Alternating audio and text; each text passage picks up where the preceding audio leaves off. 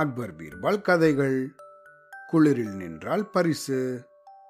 ஒரு நாள் ராத்திரி நேரம் அக்பரும் பீர்பாலும் பேசின்னு இருந்தாங்களாம் குளிர் அதிகமாக இருந்ததுனால சால்வைய ரெண்டு பேரும் கெட்டியா போத்தின்னு இருந்தாங்களாம் அப்படியும் குளிர் அக்பரை பயங்கரமும் வாட்டி எடுத்துதான். அக்பர் பீர்பாலை பார்த்து பீர்பால் இந்த குளிரோட கொடுமையை பார்த்தீரா? எதிரிக்கு அஞ்சாத நெஞ்சம் இருந்தும் இந்த குளிருக்கு அஞ்சாமல் இருக்க முடியலையே. இந்த குளிரை பொருட்படுத்தாம யமுனை ஆற்றில் ஒரு இரவு முழுக்க கழுத்து அளவு தண்ணியில் யாராவது நிற்க முடியுமா?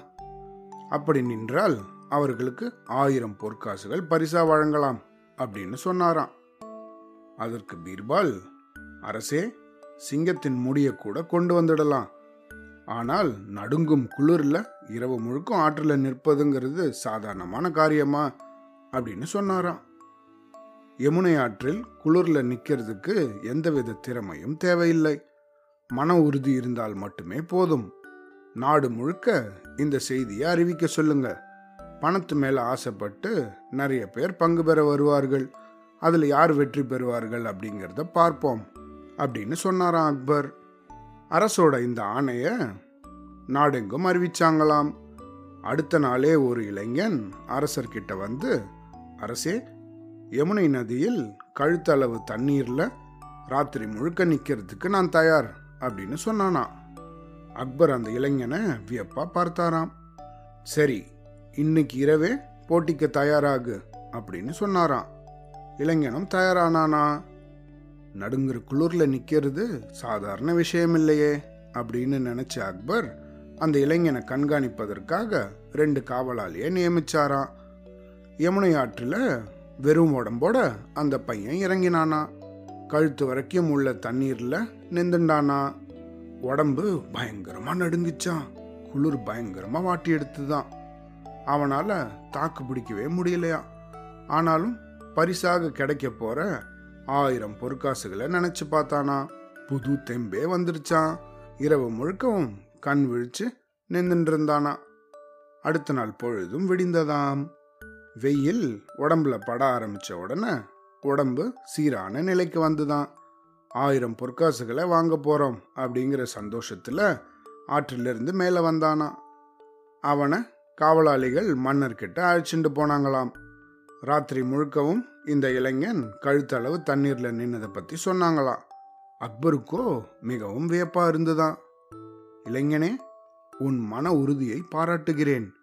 அந்த இரவில் கடும் குளிரில் தண்ணிக்குள்ள எப்படி இருந்தாய்? அப்படி நிற்கும்போது உனக்கு எந்த வகையிலையும் ஏதாவது துணை இருந்ததா? அப்படின்னு கேட்டாராம் அக்பர். அந்த இளைஞனும் அப்பாவியா?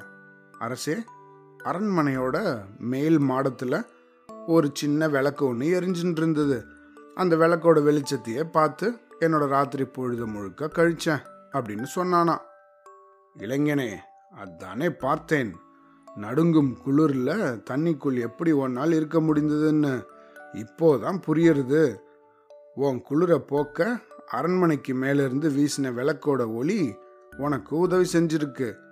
அந்த சூட்டில் தான் ராத்திரி முழுக்க நீ நின்று இருக்க உனக்கு ஆயிரம் பொற்காசுகள் கிடையாது அப்படின்னு சொல்லிட்டாராம். பரிசு தொகை கிடைக்கலன்னு உடனே அந்த இளைஞன் ரொம்பவும் ஏமாற்றத்தோட வீட்டுக்கு திரும்பி போனானா பீர்பால் அவனை பார்த்து என்ன விஷயம்னு கேட்க? இளைஞனும் பீர்பால் கிட்ட நடந்த விஷயத்தெல்லாம் சொன்னானா? பீர்பால் அவனுக்கு ஆறுதல் சொல்லி பரிசு தொகையை உனக்கு கிடைக்கிறதுக்கு நான் ஏதாவது உதவி பண்றேன் அப்படின்னு உறுதியளிச்சாராம். கொஞ்ச நாளுக்கு அப்புறமா அக்பர் வேட்டையாட கிளம்பின்னு இருந்தாராம் பீர்பாலையும் அவரோட கூட்டின்னு போக நினைச்ச அக்பர் காவலாளியை கூப்பிட்டு பீர்பால் வீட்டுக்கு அனுப்பி பீர்பாலை கூட்டின்னு வர சொன்னாராம். பீர்பால் தன்னை தேடி வந்த காவலாளி கிட்ட தான் சமையல் செஞ்சுட்டு இருக்கிறதாகவும் சாப்பிட்டுட்டு வர்றதாகவும் சொன்னாராம். ரொம்ப நேரம் பீர்பாலுக்காக அக்பர் காத்திருந்தாராம். பீர்பால் வரவே இல்லையா மிகவும் கோபம் அடைஞ்ச அக்பர் பீர்பாலோட வீட்டுக்கே போய் பார்த்துடலாம் அப்படின்னு கிளம்பிட்டாராம். பீர்பால் தன்னோட வீட்டில் ஒரு பாத்திரத்தில் அரிசியை போட்டு தண்ணியை ஊற்றி வச்சிருந்தாராம்.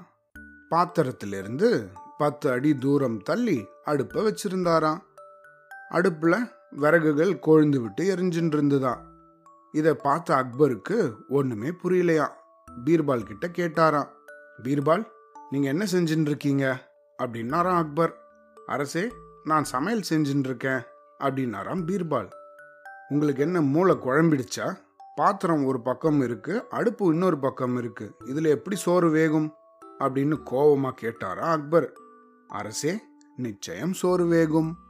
யமுனை ஆற்றோட தண்ணியில நின்னவனுக்கு அரண்மனை மேலே எங்கேயோ இருந்த ஒரு சின்ன விளக்கு சூடு தந்திருக்கும் போது இதோ பக்கத்திலேயே இருக்கிற இந்த அடுப்பு இந்த அரிசி வேகிறதுக்கான சூடு தந்து விடாதா என்ன? அப்படின்னு சொன்னாராம் பீர்பால்.